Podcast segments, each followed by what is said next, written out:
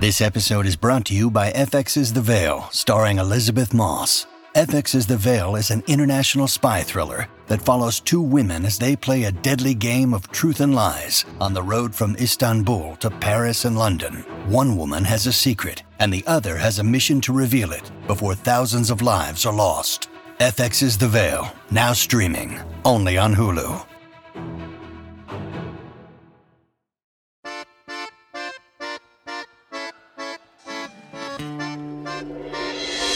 Welcome to GabFest Reads for the month of February. I'm Emily Bazelon, one of the hosts of Slate's Political GabFest. I am really excited to be here today with a wonderful novelist, Rebecca Makkai. Hi, Rebecca. Hi. So glad that you were joining us for this book, which I think is going to be a big splash. And I had such an such a good time reading. So your book, your new book, is called "I Have Some Questions for You," and we are going to talk about that in just a minute. I want to briefly mention um, that you have written several previous novels, including The Great Believers, which is just a wonderful book, and everybody should go read that book alongside. I have some questions for you. It's really just such a treasured um, a read of mine on my bookshelf. And you're also the artistic director of Story Studio Chicago, which is a very cool sounding writer training sort of project, right?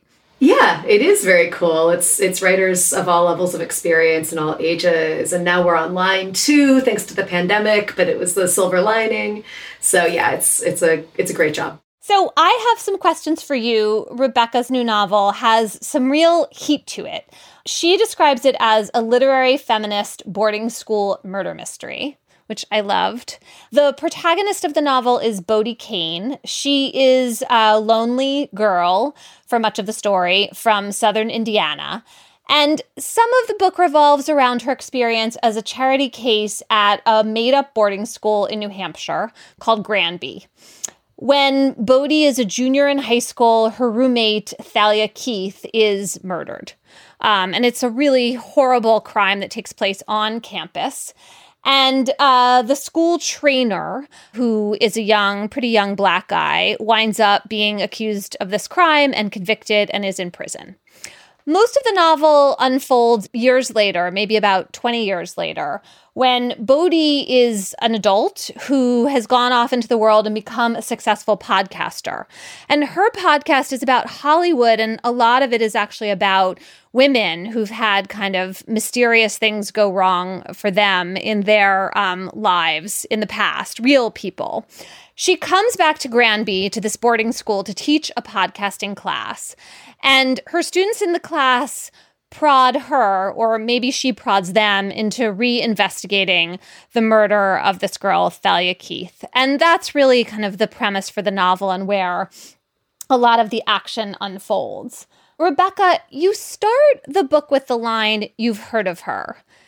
And that becomes a kind of recurring theme in the book. I think it's a theme you're playing with this idea that there are girls and women whose lives. We don't know them personally, but they end up becoming you talk about it at one point as like a form of public property. They become kind of news obsessions. And I just wonder why you started with that line and, and what you were thinking about. Yeah, I mean, it, that line does a few things for me.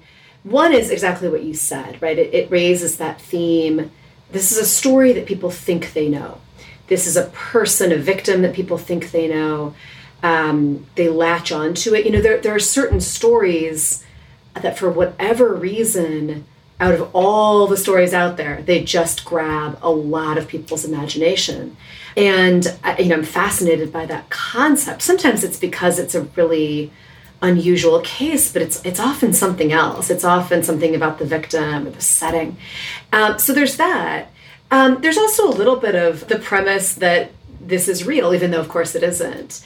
Um, but there's I, I, can't believe I'm about to reference Ethan Frome, but um, I was reminded recently because my my ninth grade daughter was studying it that it basically opens with this idea of you've you know if if you know this town, which of course doesn't exist, you've probably seen this guy, which you haven't, and you've wondered what's up with him. Of course, everyone understands that they're reading fiction, but there's this um, invitation into the suspension of disbelief that we're going to pretend um, not that we're reading some kind of cozy murder mystery where we we really know it's made up the whole time, but we're going to pretend for the rest of this book that this is a real case, that this is a case that the world is obsessed with, and that we're seeing a different side of it was it easy to make the choice to write about the death of a young girl, right? I mean, you're both playing with that idea and noticing our obsession, but you're also, of course, engaging in it because this is the subject matter of the book. And there's a kind of layered notion to the, I don't know if I should use the word purpose of the novel, but there's a layered notion to the experience of reading the novel. And that, it seems quite deliberate. And I wondered about the choices you were making. Right. I mean, there's, uh, it, it is hopefully subverting a lot of um, expectations. It's examining a lot about why we are particularly interested in crimes against young women. Um, why are women particularly interested in these stories as well? Uh, but it's also um, it is partaking of that quite knowingly.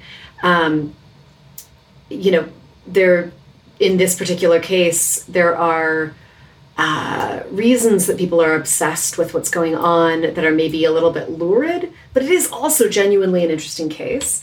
And with this book, it's going to examine these this lurid interest, but it's also going to actually dive into what really happened. Yeah, so Bodie and her students are very interested in what really happened, and they're um, inevitably going to unsettle some of the decisions that were made along the way in the real time investigation of the case. The book is also written in parts as a kind of letter or maybe like long audio diary entry to Mr. Bloch. And Mr. Bloch was the music and theater teacher who Bodie really looked up to in the time she was in school, and he was also close to Thalia. And I wondered why you made that choice, that kind of epistolary form, with him as the imagined receiver of the letters. And to be clear, it's you know, it's it's never stated that she's writing this or recording it. It's more that she's kind of thinking it at him. Um, and she talks a little bit about uh, in her childhood always feeling like there was some audience, someone was watching her in some way. That's something I think a lot of us experience. I was definitely, definitely one of those kids. I always you know had someone in mind who was watching me do whatever i was doing and i can fall into that as an adult a little bit too um, and especially if you revisit a certain place uh, where there was someone who you know someone who was important to you uh, you interacted with them there. Maybe someone you've lost, maybe just someone from your past. And so when she sets foot back on campus, um, without quite at first knowing why, the person that she is thinking of, that she's narrating her actions to, I think to me, it's just really in her head, is this music teacher. Um, because she was attached to him for sure, but also because there are things nagging at her subconsciously about um, the involvement he might have had in this young woman's disappearance. It also seems like you're telling us something um, or showing us something about storytelling, um, right? I mean, what you just described is that experience of feeling like you're narrating your own life and that there's someone in particular who's your audience, right? Um, there's a wonderful passage in the book. Bodie realizes in the course of thinking about all of this, this nagging self subconscious of hers, that there were a bunch of kids who would have known at the time that Mr. Bloch and Thalia had a kind of relationship that would have made them nervous and uncomfortable. And yet nobody spoke up. And then you tell this story about fireflies, which I think really intersects with this question of why don't people say the things that are on their mind, even if they're unwelcome. I just wondered, you know, what you were thinking about with that passage and what role it plays in the book. No, the idea there with um, that whole theme of the things that people know but maybe don't share that's huge. Uh, when i look back on high school the things that we were aware of the things that we either you know they were true or we thought they were true oh my god you know and and we didn't feel like we were supposed to tell people. We felt like either the adults surely already know or you know this is this is kind of what it means to be adult that these things happen around you which is of course not true. And or we felt like you know well why would i be the one to bring this up? This isn't my problem. This these aren't my friends. Um, so that was a you know something that uh, while i'm not writing about my own high school experience i was thinking back on my own high school experience and that was something that came into it. Um, and then yeah there's this passage where they're in the new hampshire woods and there's a student there who um, has never seen fireflies before because he's from denmark and he is completely wigged out because he just has not even heard of fireflies before. Um, and his perception of what's going on there is is really skewed. And, and it was a you know it's a way for for bodie my narrator to start thinking about um, the different ways not only that we perceive things in the moment but the different ways we might remember them later right i mean it's almost like he's seeing alien creatures because there's just little tiny lights yeah. going off and he has no they're not in his frame of reference at all Right, he describes them as tiny UFOs. He's trying to explain why he's late for the rehearsal for the musical. he says little UFOs. Yeah. Right. And then you say about in from Bodie's point of view, it never would have occurred to us to say something. Um, it's just like a different frame of reference entirely. And I also wondered if you were thinking about the idea that it was a different generation and a different moment of time. Definitely. Oh my God. So, yeah, like Bodhi, I graduated from high school in 1995. And I, you know, I have now I have a daughter who's a ninth grader, I have a high school student. Um, things are hard, of course, in different ways but oh my god the things that people said and did um, both teachers and students and i'm not specifically talking about my school but um, i think everyone had this experience of looking back and going oh my god i you know the things that people the things that bothered me at the time and i thought it was my problem for being bothered. I was absolutely right.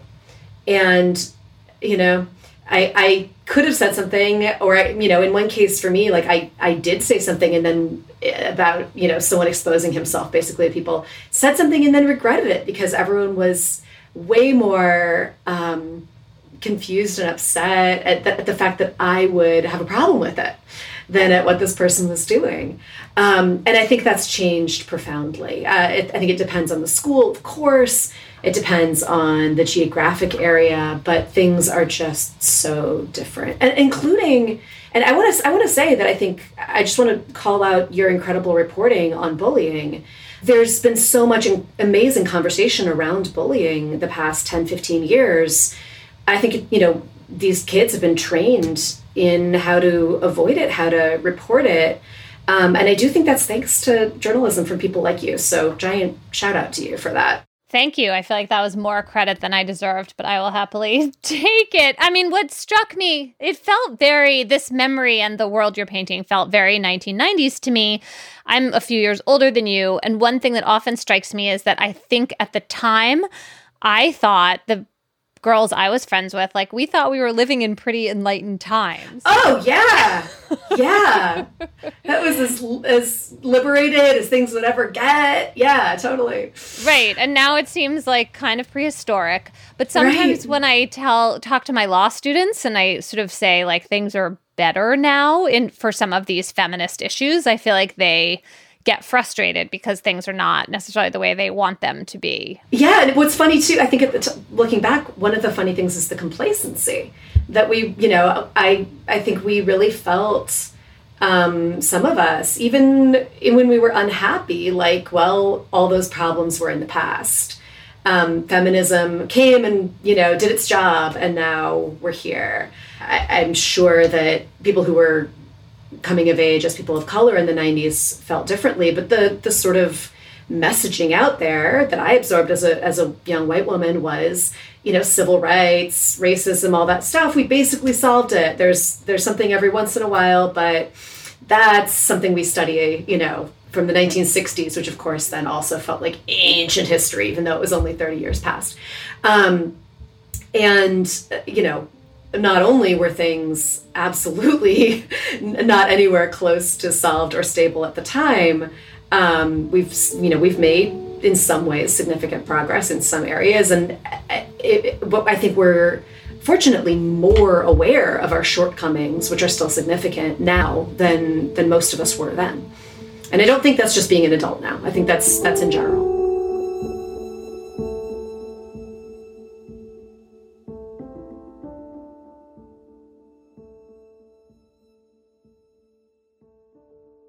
This episode is brought to you by FX's The Veil, starring Elisabeth Moss.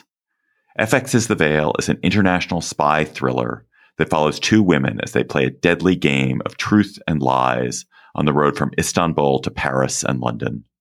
One woman has a secret, and the other has a mission to reveal it before thousands of lives are lost. FX's The Veil, now streaming only on Hulu. This episode is brought to you by Shopify. Forget the frustration of picking commerce platforms when you switch your business to Shopify, the global commerce platform that supercharges your selling wherever you sell. With Shopify, you'll harness the same intuitive features, trusted apps, and powerful analytics used by the world's leading brands. Sign up today for your $1 per month trial period at shopify.com slash tech, all lowercase. That's shopify.com slash tech. This podcast is sponsored by Ramp. Are you the decision maker in your company? Consider this. For the first time in decades, there's a better option for a corporate card and spend management platform. Meet Ramp, the only corporate card and spend management system designed to help you spend less money so you can make more. Most corporate credit cards offer points as incentives, but those points amount to less than their worth in real cash value. Ramp's business cards offer you cash back, real money in your pocket. Plus, you control who spends what with each vendor. And Ramp software collects and verifies receipts automatically, which means you'll stop wasteful spending and close your books in hours instead of days. Businesses that use Ramp add up to 5% to their bottom line the first year. If you're a decision maker, adding Ramp could be one of the best decisions you've ever made. And now get $250 when you join Ramp for free. Just go to ramp.com slash easy. Ramp.com slash easy. R-A-M-P.com slash easy. Cards issued by Sutton Bank and Celtic Bank members of DIC terms and conditions apply. On Debt, Sex, and Money, we feature interviews with you, our community of listeners, getting honest about uncomfortable things. I developed an illness where it isn't safe for me to drive. A friend once said to me, Sex is like air. You don't think about it until you're not getting enough. This is a similar sort of thing if you just replace sex with driving. Listen to Debt, Sex, and Money wherever you get podcasts.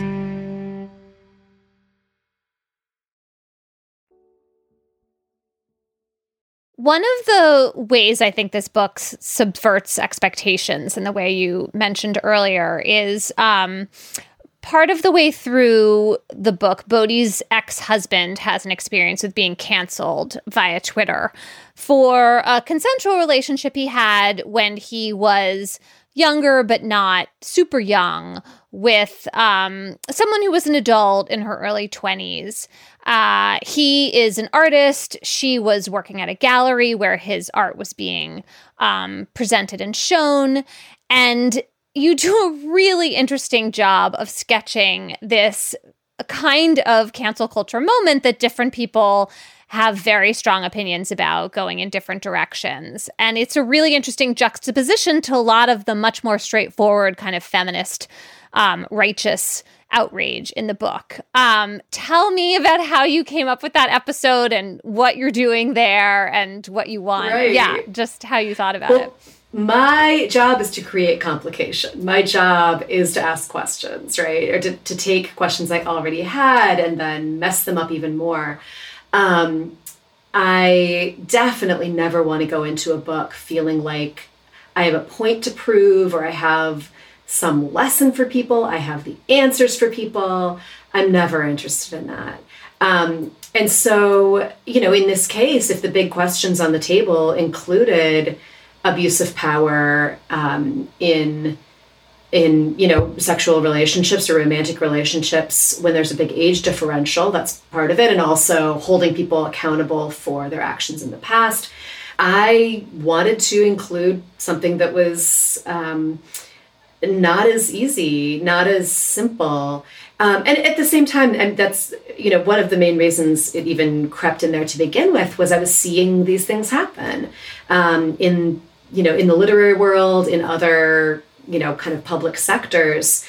Um, after that initial wave of Me Too, uh, people being called out for things that in some cases you know okay that's not illegal but it's it's gross. And in other cases things that some of us look at and go well i don't see what the problem is. Um, this you know is is an age differential really this huge issue in a relationship when we're talking about an adult woman who we'd like to think could make her own choices. Um, so um, that was something that was on my mind. It was something that i was you know talking with friends about quite a lot in the time i was writing this book as different situations came up.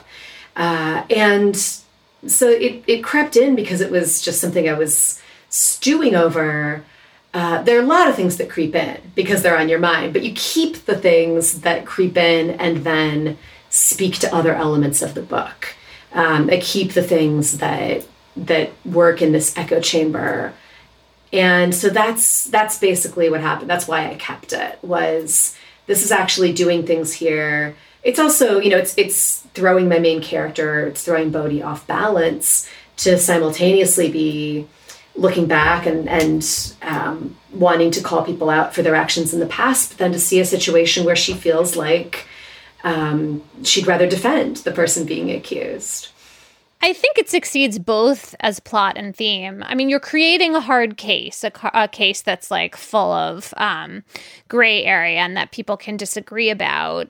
A case that really could be pulled from Twitter. I mean, I don't necessarily. I think you did a great original job with the details, but it felt very possible to me. Right. Right. And then it's like a different vantage point from thinking about the murder of Thalia Keith and this inappropriate relationship she had with this music teacher.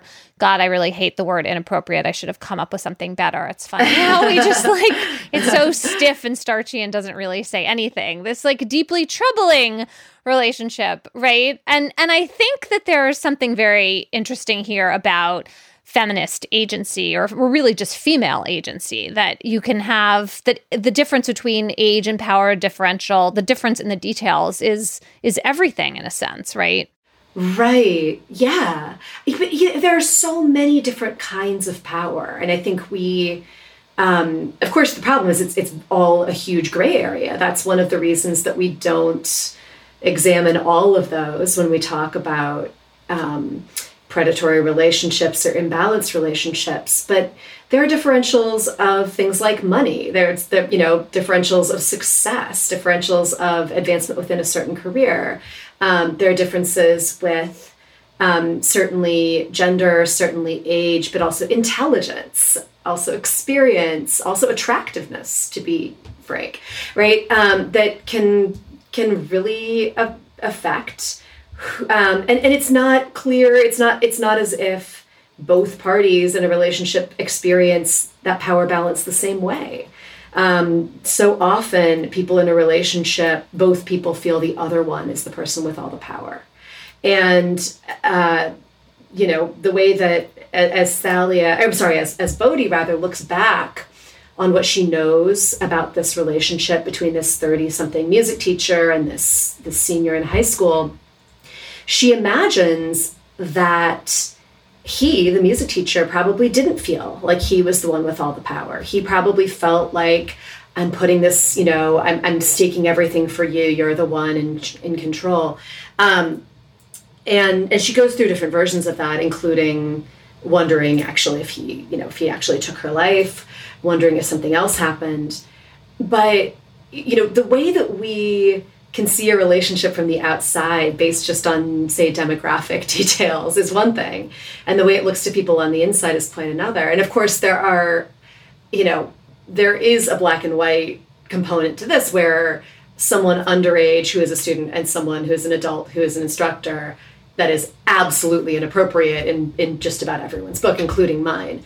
Um, but there's there's even so there's just still more to think about. There's more to examine, and when we really try to get in the heads of the people involved in something like that, um, there are more questions than just how dare you. That that is a huge question, but um, my job as as the author is not just to pass judgment. And in fact, maybe it's not to pass judgment at all. I can do that as a person, but as an author, my job is to get in people's heads. Well, and that's the beauty of fiction, too, right? You can have all the questions you raise swirling and you don't have to resolve any of them. And you can have shifting sympathies. And there's no. Totally. Right? There's no like didactic conclusion. Um, I wanted to talk about one other aspect of Bodie's character. So she's, uh, in a lot of ways, had like a really difficult upbringing. Um, and that is something you lay out pretty early in the book. And then we watch her remember herself as struggling in high school, but she's also like a pretty fierce person who has come through that and has a lot of strength. The book has her be a mom, but her kids remain entirely off stage through the whole book. We never meet them. And that was such an interesting choice you made. Why don't we ever see her actually dealing with her her lovely children. Right. The only time we see the kids is like over FaceTime, very briefly. Um, basically, there are two main sections to the book, and in both of them, she's on the road. Um, she's someone who lives in LA, but in both sections, she's in New Hampshire. And um, God, you know, I just, I do have um, a big chip on my shoulder. This isn't the whole reason, but, you know, the ways that um, someone's in the news, uh, someone, let's say, so someone goes missing, and they won't stop talking about them as a mom. You know, the blah, blah, blah, the 32 year old mom, blah, blah, blah, the mother of three, um, when that does not happen for men. um, and I also, you know, anyone who travels for work, um, gets any woman who with children who travels for work gets this question that Bodie gets throughout the book um, of people kind of almost wide eyed going, Who's watching your kids? And, um, and and to be clear, honestly, I get that question mostly from other women, mostly from from women a generation or two up. And I understand that part of the subtext is, "Wow, I would not have been able to travel the way you're traveling." Um, so I don't I don't take offense at it. But you know, if you're on a book tour and you hear it three times a night for two weeks, you start to feel really guilty when there's nothing to feel really guilty about. Um, so I, I kind of defiantly just really wanted to write a, about someone who, yes, has children, and that is absolutely not the point of the book. Um, and um, not, you know, part of her identity, but absolutely not the, def- you know, the def- a defining um, part of her identity.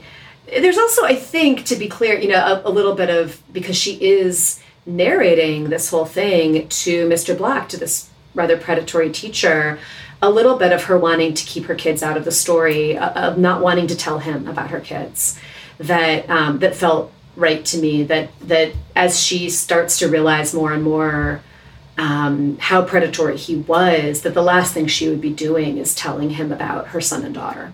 That's a really good point. I feel like they're on her mind in a way that doesn't come up frequently in the book, but it comes up in moments that felt very resonant to me that your kids don't have to be with you physically for them to be intertwined into your thinking and your emotions when you're on the road. I want to close by asking you two questions that are sort of lifting off from the book. I found myself dying to know what you think about both of them. So, you are someone who has a wry, funny Twitter presence, and obviously you're aware of the downsides of Twitter, since um, you know your cancel culture episode in the book really uh, incisively gets at some of them.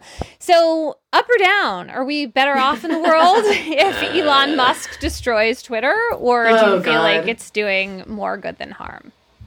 You know, I yeah, God, I, I wish he would just uh, give Twitter to someone better capable. But um, I I'm I still use it. I, I kind of can't quit it at the moment. I'm trying to do more and more, like you know, remembering to use Instagram. I'm doing my Substack, all those things. Just to, what if it does explode, and then how do I stay in touch with everybody?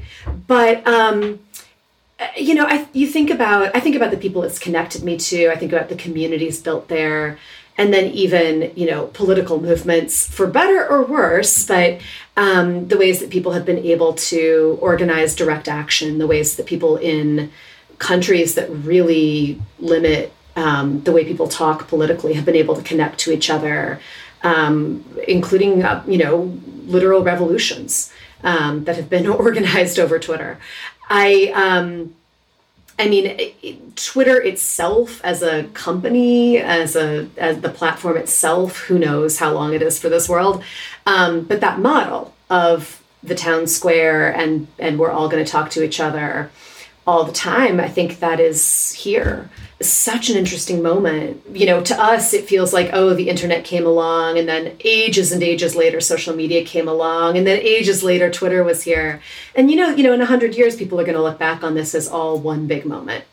All of these things as, as pieces of one giant puzzle. And um, uh, it's it's an interesting, you know, it, like it, it's always an interesting time to be alive, but that, but that is one of the th- things that makes this time to be alive so interesting. Um, and it's a reason that I was so willing to write about it. If Twitter vanishes in a year, then my book might seem a little dated. That's fine. Um, it is it is of the moment. It's here. Um, it is become it has become so much a part of the news cycle of the way we think, of the way we react to things. We need a lot of fine tuning. Um, and I think a lot of it is happening as we we start to maybe keep our reactions in check a little bit more in certain situations.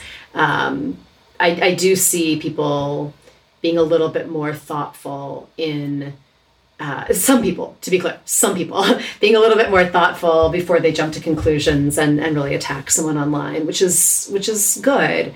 And we'll see where we are, you know, in ten years with that. But um, this definitely, you know, I was definitely writing this book from 2018 uh, until, you know, the final edits were in um, this last year. And that's a time when so much was going down on social media, especially with, uh, in regards to all that, that Me Too stuff that, that was really earth shattering for so many. I think you're right that the book, in some ways, feels ripped from the headlines, but it also has more enduring things to say. And in some ways, it reminded me in both of those senses of um, Donna Tartt's A Secret History. Um, and because it's such an evocation of a small group of intensely bonded uh, young people. I mean, A Secret History is, of course, about college, and you're writing about boarding school. Thank you for saying that. Everyone remembers it as being about boarding school. I've had so many people say, "Oh, you're writing a boarding school novel. I loved The Secret History. That's my favorite boarding school novel, and I want to throttle them." It, it's a, it's a beautiful college novel, um, and the things these people do, you know, they're they're drinking, they're having fancy picnics with expensive bottles of wine. It's it's not about boarding school. Oh my so god, thank they you for drink like that. fish through that they book. It's do. crazy how much they, they, drink in that book. But I think you should go with the comparison because that book is great. oh, I like, will take the comparison right? happily, happily. Yes, yes, I, I love that book. Um, Absolutely. Um, so my last question for you, and I should preface this by saying that um, I think from reading your afterword that you kind of grew up on a boarding school campus, and you or you went Not to boarding school. Quite okay. Yeah. So um, I was a day student at a boarding at a school that was mostly a boarding school. Um, I was God, I was a year young for my class, so I was very awkward. I was a financial aid kid at a pretty wealthy school. I got a great education. I loved it. Um, but I was, you know, in very different ways than Bodie. I was, I was a little bit out of my element. So my husband is a high school English teacher and he teaches this this is where it gets really weird. I met him on the East Coast. I dragged him back to Chicago. He got the job at the boarding school that I attended. So for the past like 20 years, we have lived on the campus of the high school I attended. And I have raised my kids here. So I did not grow up on a boarding school campus, except, you know, came of age in high school. But um, my kids have are the ones who, um, you know, my daughter learned to walk on the tennis court. Um, they, you know, they grew up uh, running around the cafeteria uh, babysitters from all over the world watching women's sports outside their window.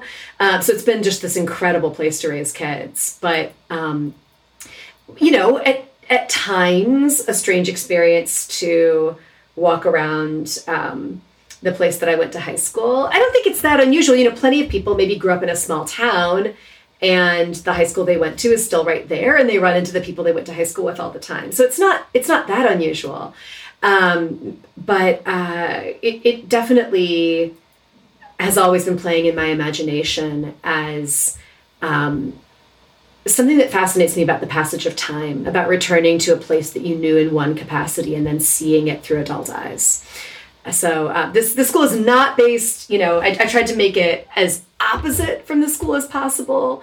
You know, make it a ski school. We're in Chicago. This is not a ski school. Tried to do absolutely everything different that I could. Um, and it, it is so it's not this school and it's not it's certainly not my adolescence but simply the idea of that kind of palimpsest of, of layers written on top of each other in a certain place especially a place where you came of age that um, that was something that this this place has given me. Rebecca, thank you so much for talking about your really fun, interesting, intellectually meaty new novel. I have some questions for you. It's really fun that I got to have some questions for you um, yeah. to steal your title. Thanks so much for joining us and congratulations. Thank you. This was really fun. That is it for this month's edition of GabFest Reads. Our producer is Shana Roth. Ben Richmond is Senior Director of Operations of Podcasts, and Alicia Montgomery is Vice President of Audio at Slate. We will be back next month with another edition of GabFest Reads. Until then, all three of us, John and David and me, will be back in your feed on Thursday with a new episode of the Slate Political GabFest. With the Lucky Land slots, you can get lucky just about anywhere. This is your captain speaking. Uh, we've got clear runway and the weather's fine, but we're just going to circle up here a while and uh, get lucky. No, no, nothing like that. It's just these cash prizes add up quick. So I suggest you sit back, keep your tray table upright, and start getting lucky. Play for free at LuckyLandSlots.com. Are you feeling lucky? No purchase necessary. Void where prohibited by law. 18 plus terms and conditions apply. See website for details. Hi, this is Dahlia Lithwick, host of Slate's legal podcast, Amicus. If you're listening to this show, you might be interested in Amicus's live show that we're hosting in Washington, D.C. on Tuesday, May the 14th. My colleague, Mark Joseph Stern, and I will be talking to some amazing guests, including Sherrilyn Ifill and a sitting state Supreme Court justice all about how originalism, a relatively recently invented way of interpreting the Constitution, has taken over the Supreme Court and radically reshaped the law. It's been doctrinal rocket fuel for the conservative legal movement and facilitated the rolling back of abortion rights, the expansion of gun rights, and the obliteration of the separation of church and state. And as another wildly consequential Supreme Court term careers to its end, the court's originalists are on a tear. But there's something you can do about it, and we hope you'll join us in DC on May 14th to explore the possible pathways out of the current situation. Go to slate.com slash amicus live for tickets.